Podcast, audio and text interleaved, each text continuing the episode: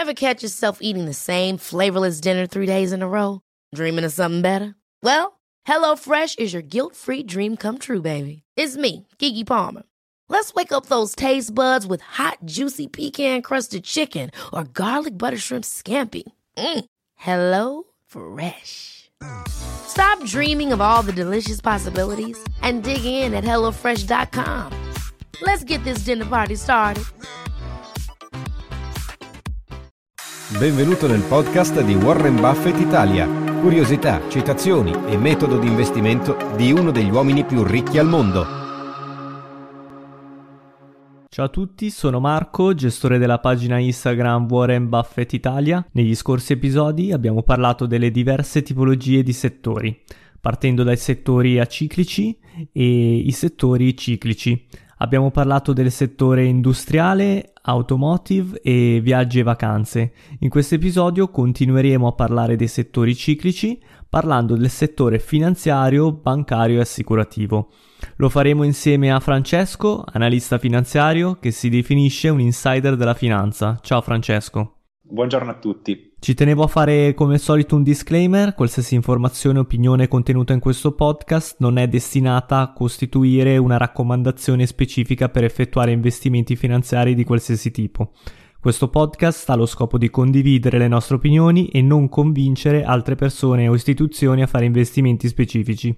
Ognuno di noi è responsabile personalmente delle scelte di investimento effettuate con i propri soldi. Allora Francesco, abbiamo spiegato nello scorso episodio che i settori ciclici sono influenzati dalla capacità di spesa dei consumatori e di conseguenza seguono il ciclo economico. Eh, uno di questi è il settore finanziario. Puoi spiegare come mai rientra tra questa tipologia di settori? Sì, allora innanzitutto la premessa è che il settore finanziario è diviso in due macro categorie, eh, quello bancario e quello assicurativo. Sono due settori che eh, risentono molto del ciclo economico, forse sono i settori che in, assieme forse in questo momento a quello vacanze e a quello industriale risentono di più del, di come sta andando il ciclo economico perché, perché queste società sono da un certo punto di vista esposte a una serie di attività.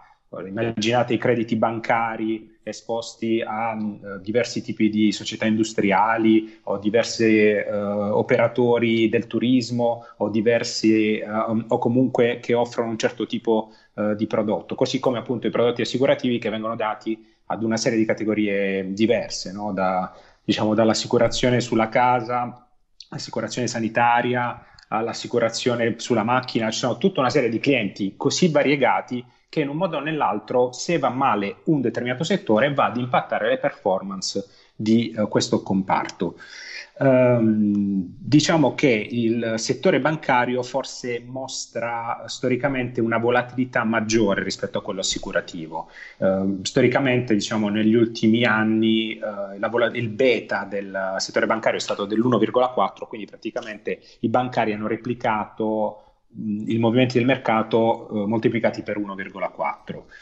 Uh, all'interno del settore bancario però uh, vanno fatti dei dovuti distinguo, cioè ci sono società, ci sono banche come quelle uh, americane tipo Goldman Sachs, tipo JP Morgan, Morgan Stanley, Citigroup, che hanno, tra virgolette, operano in un mercato grande, protetto e con una crescita economica abbastanza forte nel tempo, tant'è che queste società hanno restituito rendimenti molto buoni eh, nel tempo. Se guardi per esempio il rendimento storico del settore bancario eh, americano è del 6% all'anno negli ultimi dieci anni. Se però guardi il rendimento del settore bancario americano negli ultimi 20 anni, il rendimento medio è dello 0,3%. Questo che cosa ci porta a dire? Che eh, se tu prendi società cicliche nel momento sbagliato del ciclo economico, automaticamente eh, i tuoi rendimenti saranno, come dire, pregiudicati.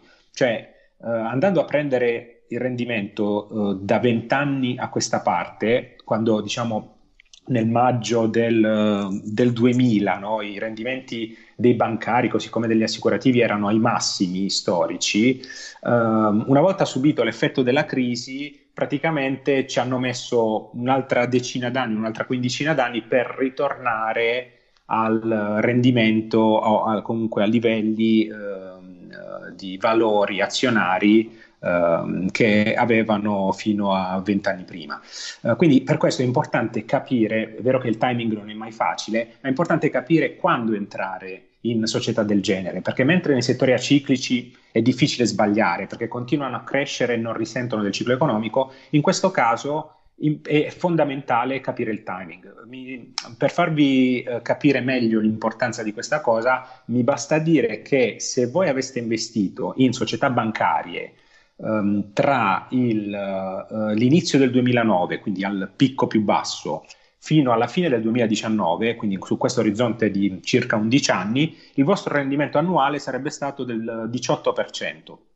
Quindi è un rendimento che forse nessun settore avrebbe potuto garantirvi. È chiaro però... Però ovviamente parliamo di un mercato globale o riferito a... Giusto... Eh, mi riferisco in particolare al mercato americano. In okay, okay. caso. Eh, diciamo che il mercato europeo ha delle ulteriori criticità. Mi spiego meglio. Mentre il mercato americano eh, è, ha, ha, diciamo, gli è giovato il fatto di operare negli Stati Uniti, che comunque sono sempre stati caratterizzati da una crescita economica molto sostenuta e in un contesto di tassi di interesse alto, quindi se sono alti i tassi di interesse è più alta la profittabilità delle banche, in, in Europa la questione è molto diversa perché abbiamo una crescita che è stagnante da, da un po' di anni e eh, poi i tassi di interesse sono eh, molto bassi, se non addirittura negativi. Avendo un, un, dei tassi di interesse molto molto bassi, anche la, il rendimento delle banche è estremamente contenuto. In aggiunta a questo c'è anche il, diciamo, la questione che, siccome ci sono stati tanti problemi di uh, salvataggi bancari, uh, si è deciso con la regolamentazione di Basilea, quindi con una serie di leggi o di regolamentazioni ulteriori, di um, uh, accantonare una maggiore quantità di quelle che si chiamano provision, quindi di accantonamenti su ogni prestito che viene effettuato e questo ha ulteriormente compresso il rendimento delle banche europee. Tant'è che se si guarda il rendimento degli ultimi dieci anni delle banche europee si, cioè si va in negativo. Ecco, abbiamo un rendimento negativo dell'11% all'anno negli ultimi dieci anni e del 9% all'anno negli ultimi vent'anni. Quindi sono, diciamo, non è un settore particolarmente appealing interessante. Magari l'unica eccezione che si può fare in questo contesto eh, è quello italiano, non perché abbiamo eh, diciamo del, un'economia particolarmente forte o, o comunque delle, delle, banche molto molto uh, ben gestite, ma semplicemente perché Uh, le, le, banche italiane uh, beneficiano, nonostante diciamo, abbiamo uno spread molto elevato, quindi in teoria dovremmo raccogliere, le banche italiane dovrebbero raccogliere soldi a, uh, dire, a un costo elevato, grazie alla BCE che ci fa il quantitative easing, le banche raccolgono a un prezzo molto basso, quasi come se dovessero, diciamo, paragonabile a quello di, di Francia o altre, o altre nazioni molto, vir- molto più virtuose de- della nostra, e però prestano a clienti che hanno un rating relativamente più basso e quindi i loro margini sono comunque più elevati rispetto a banche tedesche o, o banche francesi. Quindi insomma questa è una tecnicalità per dire che um, le, forse in Europa le banche che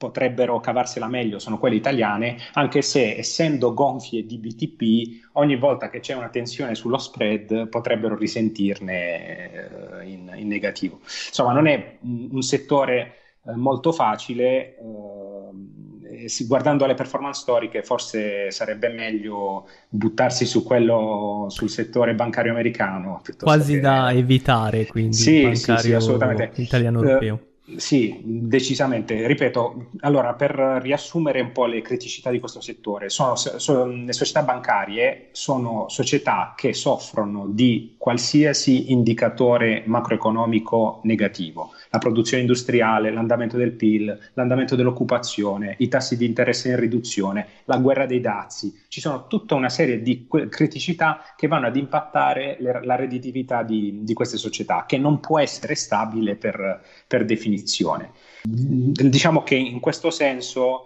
eh, adesso che si sta, sta succedendo, diciamo, si sta verificando uno scenario molto simile anche negli Stati Uniti, dove si è bloccato tutto per il coronavirus, i tassi sono uh, scesi allo zero e addirittura potrebbero andare in negativo. Uh, uno scenario molto simile a quello europeo si sta paventando anche per le banche uh, statunitensi. Uh, ed è un po' la ragione per la quale molti fondi, ed incluso poi anche il, la holding di Warren Buffett, si guarda bene dall'investire in, in questo settore in questo momento. Ecco. Uh, diciamo che eh, se voi, eh, leggevo qualche giorno fa, oltre insomma alla, alla vendita annunciata da parte di Berkshire Hathaway di JP Morgan e Goldman Sachs, Uh, che sono appunto due delle principali azioni detenute in portafoglio da, da, Warren Buffett. Per quanto riguarda Goldman Sachs si è tagliato la partecipazione dal 2,9 allo 0,6, su JP Morgan si è limata appena appena dall'1,94 all'1,88, però eh, oltre a questo eh, Warren Buffett è uscito da anche altre società finanziarie, ci sono per esempio mh, Synchrony Financial che fa credito al consumo, no? diciamo che non è proprio il settore ideale dove posizionarsi. E non solo Warren Buffett, eh, anche Ray Dalio eh, di Bridgewater è praticamente uscito da tutte le sue holding, eh, le sue partecipazioni eh, in banche. È uscito da JP Morgan, è uscito da Bank of America, è uscito da Wells Fargo, è uscito da Citigroup, quindi le ha, le ha abbandonate tutte in maniera abbastanza netta. E infatti notavo anche la percentuale di portafoglio del portafoglio appunto di, nella holding di Buffett che il settore finanziario è sceso al 35%, esatto, mentre prima, esatto. se non erro, era oltre il 40-42%. Esatto, sì, quindi, corretto. E sta ribilanciando magari in prospettiva di una recessione, magari visto sì, che cerca sì. eh, appunto il settore ciclici seguono il ciclo economico, quindi preventivamente lui eh, si mette al sicuro oppure ribilancia in modo tale da affrontare una recessione dal tuo punto sì, di vista? Sì, se- secondo me adesso quello che vuole fare è rimanere il più liquido possibile, tanto comunque su Goldman Sachs ci ha fatto, vendendo a questi prezzi comunque ci ha fatto una bella plusvalenza perché comunque ha un rapporto uh, oltre trentennale con Goldman Sachs, poi è entrato nel momento della crisi di Lehman Brothers e lì ci ha guadagnato veramente tantissimi soldi perché è entrato proprio nel momento più basso del ciclo economico. Ecco, questo forse è un fattore da considerare perché molti dicono Buffett ha perso il tocco magico, ha venduto Goldman Sachs, ma bisogna ricordare che lui ha venduto in profitto, quindi... Beh sì, sì, sì, assolutamente, e, e non solo ha venduto in profitto, ma quando le banche stavano crollando una dopo l'altra, sia in, Italia, sia in Europa che negli Stati Uniti, poi diciamo con, dopo il fallimento di, di Lehman Brothers, e nessuno voleva prestare i soldi alle banche, lui è entrato in Goldman Sachs con 5 miliardi di preferred shares, quindi sono delle azioni privilegiate che obbligano, è, diciamo, diciamo così, una via di mezzo tra un debito e un'azione che obbliga la società Goldman Sachs a pagare per forza il dividendo uh, che è abbastanza alto, ecco, non è un tasso di interesse, è qualcosa di più, molto più vicino a un dividendo come rendimento. E quindi ogni anno, fino dal 2008-9 fino al 2013, Warren Buffett ha intascato 500 mil- milioni di dollari all'anno di di, prefer- di, interessi su queste prefer shares, fino a che poi dopo ha deciso di esercitare il warrant ed è, ha, ha, trasformato queste preferred share, queste azioni privilegiate, in azioni ordinarie e che gli hanno portato ottimi, veramente ottimi guadagni. Eh. Insomma, adesso non ho il dettaglio, anzi forse lo posso anche recuperare da qualche parte, però è stato, è stato sicuramente un un ottimo deal per lui. Eh, adesso stavo, stavo guardando il, la, perché ha venduto Goldman Sachs a circa 180 dollari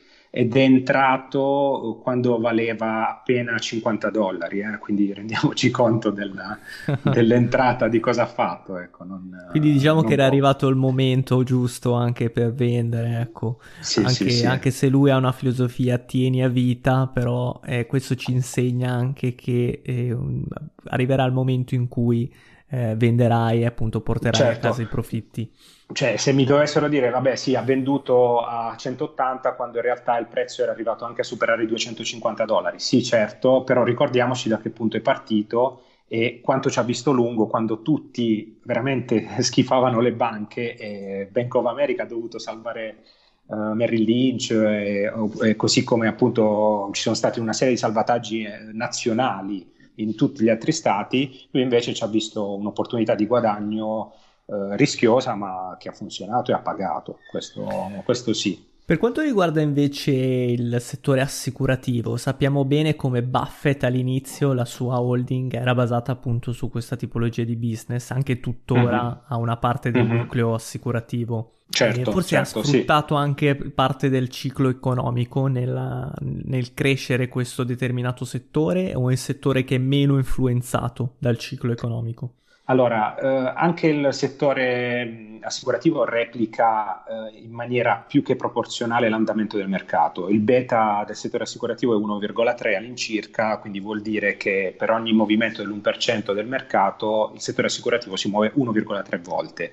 E, perché appunto ci sono, l'esposizione è abbastanza varia, cioè ci sono società che, assicurative che offrono l'assicurazione sugli immobili, eh, ci sono società che off- appunto un po' più variegate che offrono oltre a questo l'assicurazione, l'RC auto, quelli che offrono l'assicurazione sanitaria, eh, tutti hanno, cercano di diversificare il più possibile, no? però eh, qual è la criticità di queste società? È che loro intascano i premi assicurativi ad inizio anno, no? E poi queste, questi soldi devono gestirli, quindi devono utilizzare questa liquidità per uh, investire in uh, attività relativamente sicure, no? Questo cosa porta? In uno scenario di tassi di interesse che decrescono, Uh, queste società per avere un rendimento accettabile saranno costrette ad investire in asset sempre più rischiosi. Investendo in asset sempre più rischiosi hai anche la possibilità di perderli quei soldi lì. E quindi è questo un po' lo scenario che si sta prefigurando in questo momento. Cioè gli investitori hanno um, una triplice paura, una legata al fatto che queste società possano investire male i premi assicurativi in uno scenario di tassi uh, di interesse decrescente. Due, che le società hanno già intascato i premi assicurativi, ma probabilmente dovranno pagare molti più premi perché appunto essendoci stato il coronavirus probabilmente ci saranno un sacco di visite mediche da rimborsare, un sacco di altri costi che, eh, coperti da assicurazione che potrebbero essere Uh, costretti, che le assicurazioni potrebbero essere costrette a pagare. Assicurazioni, per esempio, sulla perdita del lavoro, no? che, è molto, che, è il classico che avviene in molti paesi europei. Queste banche che hanno intascato un tot premio assicurativo che è calcolato su base statistica, in base a quanti perdono il lavoro ogni anno o quanti si infortuniano ogni anno, adesso che c'è questo shock economico dovranno pagare molti più premi assicurativi e quindi questo impoverirà, ridurrà la redditività delle, delle assicurazioni. Il terzo elemento che va ad impoverire le assicurazioni è che loro investono all'incirca un 10 se non 20% del loro portafoglio di liquidità in uh, bond.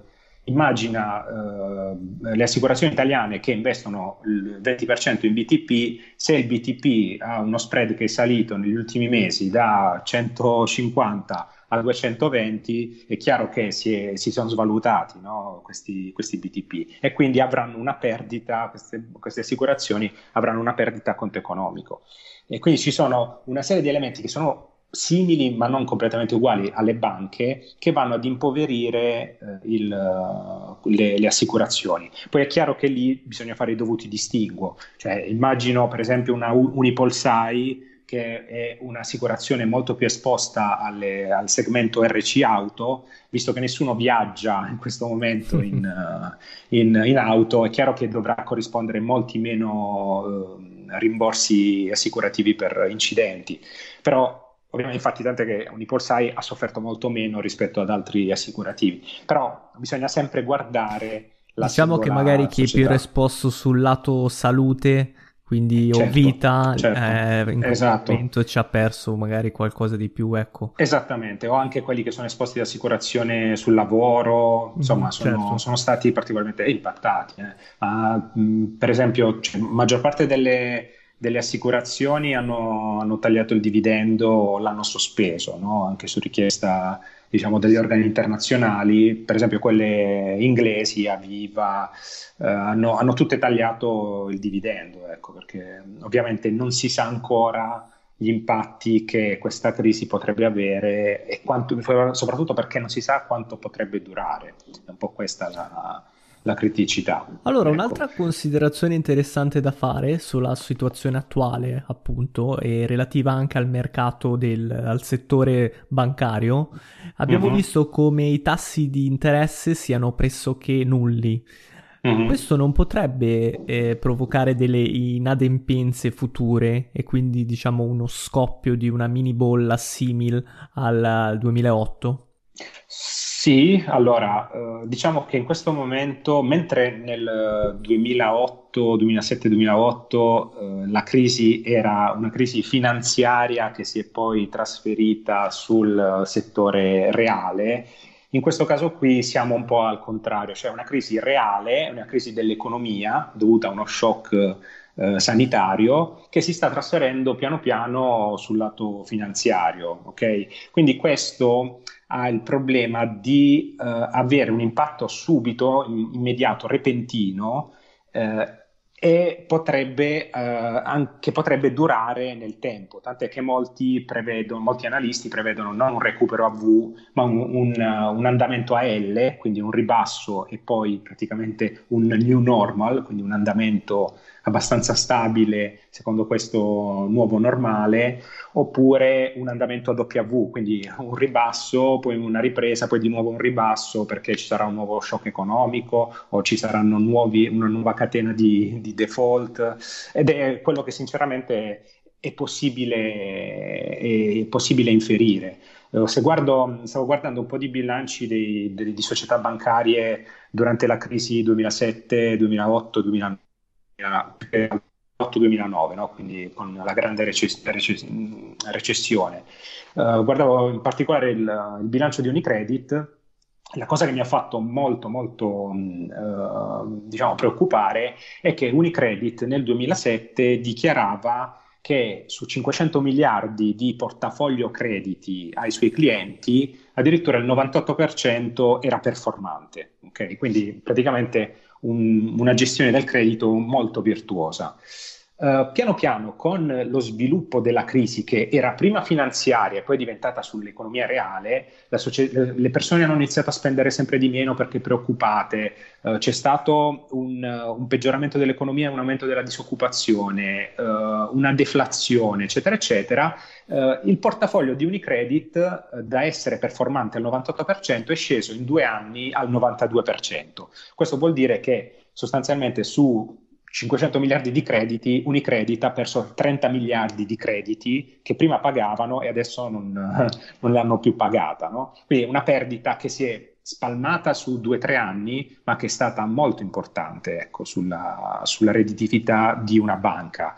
Ed è quello che potrebbe succedere adesso, ma secondo me con impatti molto più repentini, perché non è che la crisi si sta tras, diciamo, traslando da una, un ambito finanziario e un ambito reale. È già reale, quindi già le imprese hanno paura uh, di investire quelle che sono aperte e, le altre che non sono aperte addirittura vanno subito in fallimento e questo si ripercuote ovviamente anche sulla, sulla disoccupazione, sulla capacità di spesa delle persone e quindi l'impatto sarà abbastanza repentino nell'immediato Unicredit per, per, la cronaca adesso dichiara di nuovo 98% dei crediti performanti, però mi aspetterei che entro fine anno diciamo, questa percentuale sia di un, almeno 2-3 punti percentuali più bassa. Ecco, questo vuol dire che scordiamoci dividendi di società assicurative, società bancarie ai livelli che abbiamo visto negli anni passati. Questo è, è abbastanza scontato da dire, però non ci facciamo ingolosire da dividendi elevati perché questi non sono sostenibili nel, nel, futuro, nel futuro almeno nel prossimo no, futuro. Forse non solo dai dividendi, ma anche da una quotazione proprio ribassata. Appunto, tanti mi, mi scrivono se è il caso appunto di acquistare dei titoli bancari, come citavi mm. poc'anzi Unicredit. Diciamo certo, che forse. Guarda, alla, infatti, alla luce di quello che ci siamo detti, cioè appunto con le criticità che non, non sono state risolte, quindi i tassi sono rimasti bassi, bassi eh, si sta aprendo una voragine, non è, non è, una crisi, ma è una voragine ecco, su, sull'economia europea e l'economia mondiale. Eh, le banche sono piene di bond nazionali, soprattutto quelle italiane sono piene di BTP. Che senso ha investire in queste società, in queste banche che molto probabilmente, se non quest'anno, magari dai, dai prossimi anni avranno ribassi e perdite uh, sul, um, direttamente al conto economico e quindi saranno costrette a, a tagliarlo quel dividendo lì. Um, sinceramente ritengo che ci sia molto di meglio. Ecco. Diciamo che l'errore può essere quello di considerare i titoli bancari a prezzo di sconto e quindi di affrettarsi a comprare, magari spinti anche dall'avidità, cercando di fare l'affare, senza però considerare il fatto che non si ha la certezza che potrebbero riprendersi rapidamente e questo è un grosso rischio piuttosto che un'opportunità e anche come abbiamo parlato prima e come abbiamo dimostrato è un settore che è particolarmente sensibile in questo determinato po- periodo e quindi è meglio forse starci alla larga. Sì, sì, sì, guarda, ripeto, Bridgewater ha venduto tutte le sue società finanziarie, Berkshire ha venduto buona parte delle sue, diciamo, delle sue holding uh, bancarie e ha venduto Travelers Company, che è, la, è la socia- una delle assicurazioni più grandi americane. Quindi il messaggio, secondo me, è abbastanza chiaro, che non c'è da aspettarsi uh, qual- un, un, breve periodo di difficoltà, perché se così fosse non sarebbe un problema per, uh, per, Warren Buffett. Stiamo parlando di qualcosa di più prolungato nel tempo. Eh. Invece per quanto riguarda chi ci è già dentro, consigli di seguire gli investitori e di vendere le quote o consigli di tenere o sperando? Ovviamente è una decisione appunto da valutare per, a persona a persona, però certo, un consiglio quello... generale magari in questo periodo Guarda, per, per, quanto mi riguarda, io ritengo che mh, se si vuole puntare sul settore bancario, che adesso è penalizzato, siccome partiamo dall'assunto che eh, le banche sono fondamentali per i paesi, perché sono uno strumento di politica monetaria, cioè per, per intenderci, la BCE quando taglia i tassi non è che lo, cioè, praticamente è lei a prestare i soldi a, agli italiani a tasso ribassato, sono le banche no? che prendono la liquidità a basso prezzo e la traslano nel sistema economico italiano a basso prezzo. Quindi, Quindi è, è un banche, intermediario fondamentale. Esatto, sono proprio il volano dell'economia, detto in maniera uh, come molti economisti le, le, le, definiscono. Quindi servono per trasfor- trasformare o traslare la politica monetaria sull'economia reale. Quindi è difficile difficile che una banca possa, soprattutto se è abbastanza grande e quindi fondamentale per il paese, quindi non parlo di Banca Marche o Banca Etruria, ma parlo di Unicredit, Intesa, Ubi, è difficile che queste banche possano fallire. Sicuramente anche in caso di difficoltà ci sarà sempre l'apporto dello Stato eh, per, per, aiutarle, ecco. anche, in, diciamo, se ormai, anche se la legge è un po' cambiata sul bail-in e il bail-out, però comunque lo Stato ci sarà sempre per, per queste banche. Quindi piuttosto che andare a rischiare su, um, su uh, rendimenti incerti sia a livello di prezzo dell'azione sia a livello di dividendo, perché non lanciarsi sulle obbligazioni? Le obbligazioni bancarie sono sicuramente un, uh, uno strumento interessante con un rendimento adesso abbastanza interessante e che non hanno rischi esagerati. Quindi per me hanno, hanno molto più... Sai che io sono abbastanza prudente come certo. investitore, certo. però insomma sinceramente volessi puntare su questo tipo di settore non andrei a puntare sulle azioni, preferirei altri tipi di strumenti. Ok, chiarissimo. Allora, siamo in chiusura. Grazie mille a tutti per averci seguito. Vi ricordo che nel prossimo episodio parleremo dei settori anticiclici. Grazie ancora Francesco, consiglio a tutto di seguirti sulla tua pagina Instagram, Renegade Insider Finanza. Ciao a tutti, ciao Francesco. Ciao a tutti.